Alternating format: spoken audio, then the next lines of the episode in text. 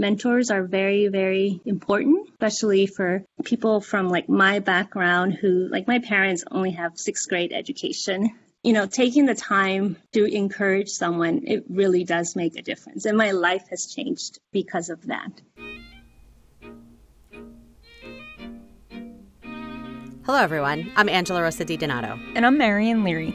And you're listening to Amplify Nursing, a Penn Nursing podcast supported by the Pinola Fund for Innovation in Nursing. Amplify Nursing features nurses who are leading the way in science, policy, and innovation. Our guests defy stereotypes, define practice, and disrupt convention. We highlight the breadth and depth of nursing influence on society by amplifying nurses who are pushing boundaries and breaking down barriers to build a new paradigm. This week on Amplify Nursing, we speak with Dr. Roxana Chicas. Currently a researcher at Emory University, Dr. Chicas focuses on the health of migrant farm workers. In this episode, she speaks candidly about her experiences as an immigrant in nursing, the importance of mentorship, and the profound effect nurses can have on the health and well being of vulnerable populations. So, Roxana, thank you so much for agreeing to speak with us today. Thank you for having me. Very happy to be here. Would you mind um, giving us an introduction? Can you tell us who you are and what you're up to? So, my name is Roxana Chicas. I'm a doctoral student at the School of Nursing at Emory University. Um, my research focus is on um, looking at interventions to protect agricultural workers while they're working in the heat. Um, as we know, uh, heat is the number one weather um, killer and many of our agricultural workers are uh, suffering heat related illness and have a higher rate of uh, heat related mortality than the general workforce. And so, with climate change, um, it, things are just going to get worse unless we start implementing some type of adaptation cooling uh, methods for them to be safe. That's fantastic. So, can you tell us how did you get into nursing and how do you think that nurses can contribute to helping with this problem? Sure. So I got into nursing pretty late. Um, I was uh, 27, I believe, when I uh, went to nursing school. And I, I went to nursing school because I was told by a pediatrician I could be a nurse. I, I, I came to the United States when I was four years old with my mother. Uh, much like many other immigrants uh, who come here looking for a better life, job opportunities, a place where I could be safe. Um, and so we came to the United States, made that long journey. I lived in Georgia 14 years. Uh, and then when I turned 18, I um, was granted uh, TPS, which is temporary protected status. Previously I was undocumented. Okay. So being undocumented and then having some type of protection, uh, I could notice the difference in, um, for example, you know, access to health care. Um, I witnessed how my community that was undocumented had lots of trouble accessing health care and having someone advocate for them. Um, oftentimes they didn't even know where to go, um, what to do. And so I ended up um, being somewhat like the community um, interpreter uh, for several okay. adults as a as a child and uh, and adolescent. And so, but I, I never thought that I could be a professional. I always just thought, you know, I just need to get a really good job. And my parents would also encourage me, get a good job where your employer will love you. And so I started working at a uh, at a restaurant actually, and I hated it. And then one day, this was back when we had newspapers, I decided that I was just going to circle every ad that said bilingual needed, willing to train. So I ended right, up getting okay. a job at a chiropractic uh, at a chiropractic office, um, and I worked there for two years. And I started seeing there, you know, a lot of uh, the construction workers, some agricultural workers who had previously worked in agriculture who had lots of uh, musculoskeletal issues. Um, so that started intriguing me more occupational health. And then I moved to um, a pediatric office and worked there for about eight years and got to really ask lots of questions, and the doctors were always very encouraging. But I also became, I worked in insurance and billing, and so uh, some of the, two of the pediatricians there were also nephrologists, so I ended up uh, interpreting for the patients because we didn't have like a language line, we didn't have official, like an official interpreter, um, and since these were children, uh, sometimes like the children w- would be the interpreter. So I just started doing it and I really uh, enjoyed it. And then I noticed that when I would have to try to get, you know, a prior authorization from the insurance company, they'd, they'd ask so many questions, and I found that I couldn't really advocate or get something approved because I didn't know, you know, enough of um, like the pathophysiologies of diseases. So I would have to go ask the doctor. And right. I thought that I could become a medical assistant. Um, and that's when one of the pediatricians um, in between patients uh, saw me and stopped and asked me, I, you know, said, I hear you're going to go to school to be a medical assistant. Is that right? And so I was super happy because I was really proud. I'm like, yes, because I hadn't gone to college um, all that time. Right. So he said, why, why would you go to school to be a medical assistant when you could be a nurse? And I thought, like, you know, he doesn't, he, does he know he's talking to me, Roxana? And so I, what I said to him was, I, I, felt like I needed to remind him, I'm like, Dr. Reisman, but nurses are very, very smart. And he said, yes, because they go to school and they study and they learn. And so it kind of just came out of me, and I said to him, You think that I could be a nurse? And he said, Yes, just go to Georgia Perimeter College. They have an associate's degree there. And so the like I I took that very literally. I only went to Georgia Perimeter College and applied there. Uh, and my my dream was to become a charge nurse. that was it. Like okay. I didn't That's really know much more. Like I didn't know more about uh, like the different pathways that there are uh, in nursing of different like careers and areas. Right. I just knew like charge nurse, and I think that, uh, you know, witnessing my community's um, lack of access to healthcare and also working in a pediatrician's office where I was using my, my, uh, you know, bilingual skills to interpret and also like advocate with insurance companies and then realizing that there was a gap there that I needed more knowledge and really importantly having someone that I admire tell me that I could um, be a nurse really just kind of like pushed me. And, and I like telling this story because I think uh, mentors are very, very important, especially for, uh, you know, people from like my background who, like my parents only have sixth grade education. You know, taking the time to encourage someone, it really does make a difference. And my life has changed because of that.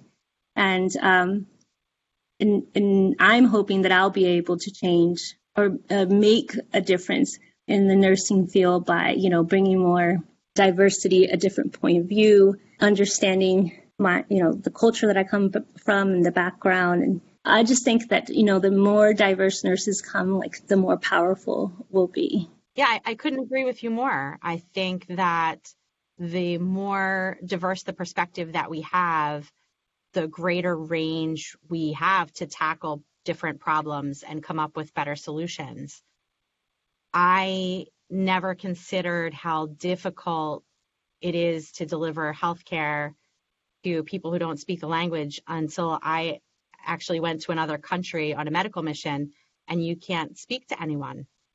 Uh, and it, it's incredibly humbling and it's incredibly difficult to try and engage with people in that, especially in the healthcare um, area because it's so important that you have really accurate information and the things get getting lost in translation can be catastrophic. Being a nurse, I think that we are, you know, we spend more time with patients and we get to know them. And I think for me, it's always a wonderful experience to see how much we actually have in common, how much, you know, we all just want to be healthy.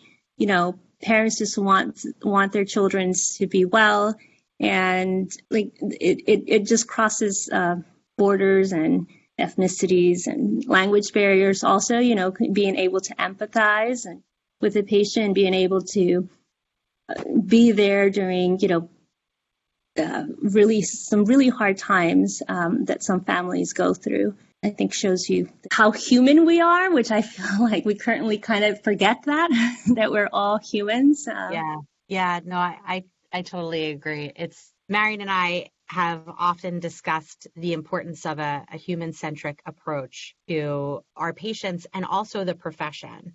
So, how right. in your journey through nursing I noticed that you focus on your strengths and where you can really fill a gap.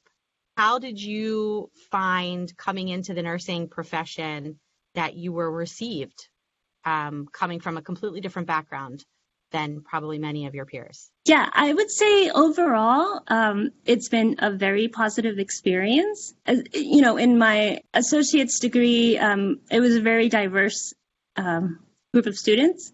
And then when I came to Emory, um, it's much less diverse, but right. they're working to be, you know, to be more diverse. And so I remember uh, the first day in class at Emory University uh, because I, I, had my uh, associate's degree and Emory recruited me to to get my bachelor's, and I was the first day in in class and in this huge room and auditorium, and I just see this like sea of like these young, you know, Caucasian women, blonde hair, just blue eyes, you know, like they were talking about how they had gone to, you know, Dubai for the the um the winter break or you know all these exotic places that I couldn't go to because you know I I can't travel outside of the country, and then you know, and there I am sitting there, uh, and I was actually pregnant. I was like six six months pregnant, and I thought, and of course, like the the brown girl is the pregnant girl in class,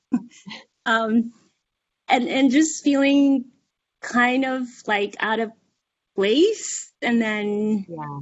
but for the most part, mo- you know, everybody seems to be um, warm and welcoming. I, uh, I do think that once I got into the doctoral program, I could see um, gaps uh, between like my education and some of the other doctoral students. Like they just had and maybe not education but they just had like it seemed like more like experience or knew all this different terminology. Like i remember one of my assignments was to do an annotated bibliography and okay. i kept calling it uh, anointed bibliography an anointed um, and so sometimes I think we just have to be vulnerable, especially like, you know, first generation students and, and, you know, in a doctoral program. Like I have found it that it's just easier for me to be vulnerable and like, this is what I know. And that's the only way that, uh, you know, the professors are going to be able to teach me or kind of tailor or the way that they teach me by knowing exactly what I don't know instead of kind of, of like faking it. just saying yes, yes, yes. Right. I don't know that if that makes, made sense. Yeah, that makes sense. Um, no, it does. There, it's cultural context, right? If you're mm-hmm. if you're talking about going to school with people who have, you know, had a much different experience, they're more familiar with the academic terminology. Right. What would you say to other first generation students who are worried about going into programs? I would say go for it and be honest uh, and and so you you know mentors uh, and mentees they each have a responsibility. And i feel that you know mentors responsibility is partly you know getting to know their mentee and um, again like tailoring how they teach us uh, what you know knowing what we need but the only way that they'll know what we need is if we talk to them and tell them what we need so for example the first time that I met with my mentor, who's the dean of the School of Nursing, I, you know, the one thing that I constantly hear is um, in a doctoral program when you when you uh, when you're applying, you get in is like, "What's your question? What's your question?" And I didn't have a question. I just knew I wanted Right. to research, like, to do research with the Latino population. But some of my peers, they just seemed like so well put together, like they had a question, and I didn't. And so my mentor at, at the first meeting told me that she didn't expect me to have a question because that's something we were going to learn how to do. And that with time, I would, you know, develop a question. And so that really took a lot of the stress away. And then she asked me at, at the end of like my first year that I needed to start writing my proposal. And I told her, well, yeah, I'm happy to write a proposal, but I don't even know what that looks like. And she said, oh my, I'm going to have to hold your hand very tight. and, um, and so, and so she did. And, you know, like I, I've won like, uh, because at that time I had TPS status, you know, uh, I was barred from um, submitting like an F31 any NIH funding. So I had to get funding through like all these small grants. So uh, I got funded from like four different grants to do my uh, my my my study. I would say to first generation college um, students and doctoral students to not to not worry too much about the future. That I, I feel like our job really is to just try to do our best every day so that when those opportunities come, or like we're ready to try to take advantage of them and like go for them. Because I didn't know, you know, where this funding was going to come from. I, I just knew that I needed to write a proposal. Right. Yeah. Sometimes the leap of faith is is really just what you need to get you through those parts. no, I was just going to say, and also, you know, having time for family is very important. Yes, definitely is for sure. So, what are your um, plans after you finish the PhD program? What is it that you want to do? Um, I would like to stay teaching. Um, I'm planning on submitting for an F32, which again, you know, ignorance is kind of bliss uh, because I'm actually writing my dissertation right now. Mhm. And, uh, you know, the dean said, you know, you should really try to get an F32. Um, I'm supposed to defend in April, March, April, and F32s go in like April 8th. And I just say, yes, okay, I'll start working on it. And apparently today I I found out that that's like insane to try to do both things at the same time. like when you don't know, you just don't know. Like you just, so I've already said yes, I've already committed and I'm already taking steps to do it. So it's going to get done. And um, I plan on staying at Emory. Um, I love teaching. I love doing uh, work research with agricultural workers. For me, like I feel like I stand on on top of a, a lot of uh, shoulders of immigrant workers who come here and who are often so marginalized and you know every day every single day every one of us who eats right like every day we all benefit from immigrant workers from undocumented labor uh, every time that we eat Right. and I don't think a lot of people really think about that when they're eating. Um, and I think it's Right. important that, you know, I give back to my um, community um, and also help push the nursing profession forward. That, you know, I think oftentimes we try to be pigeonholed into one thing, what, you know, what, what's expected. But I think nurses, you know, see things very holistically, and this research allows me to do that. And I'm also very much interested in policy, how to, you know, hopefully show some, you know, have have robust uh, studies that can hopefully influence policy to try to improve the working conditions of agricultural workers, but also outside workers, many of whom, you know, there are no heat protection, uh, federal heat protection standards, and that's not good. Right. So, what what would a federal we- heat protection standard look like? Like, what does that mean to people? Um, yeah, so right now, um, people who work outside, like for example, agricultural workers, there's no like set um, rule that says, okay, so once once the temperatures reach 85, workers need to take 10 minute breaks every hour. Right? So workers are are always they don't take breaks. I mean, this, the studies are very clear that they don't take breaks.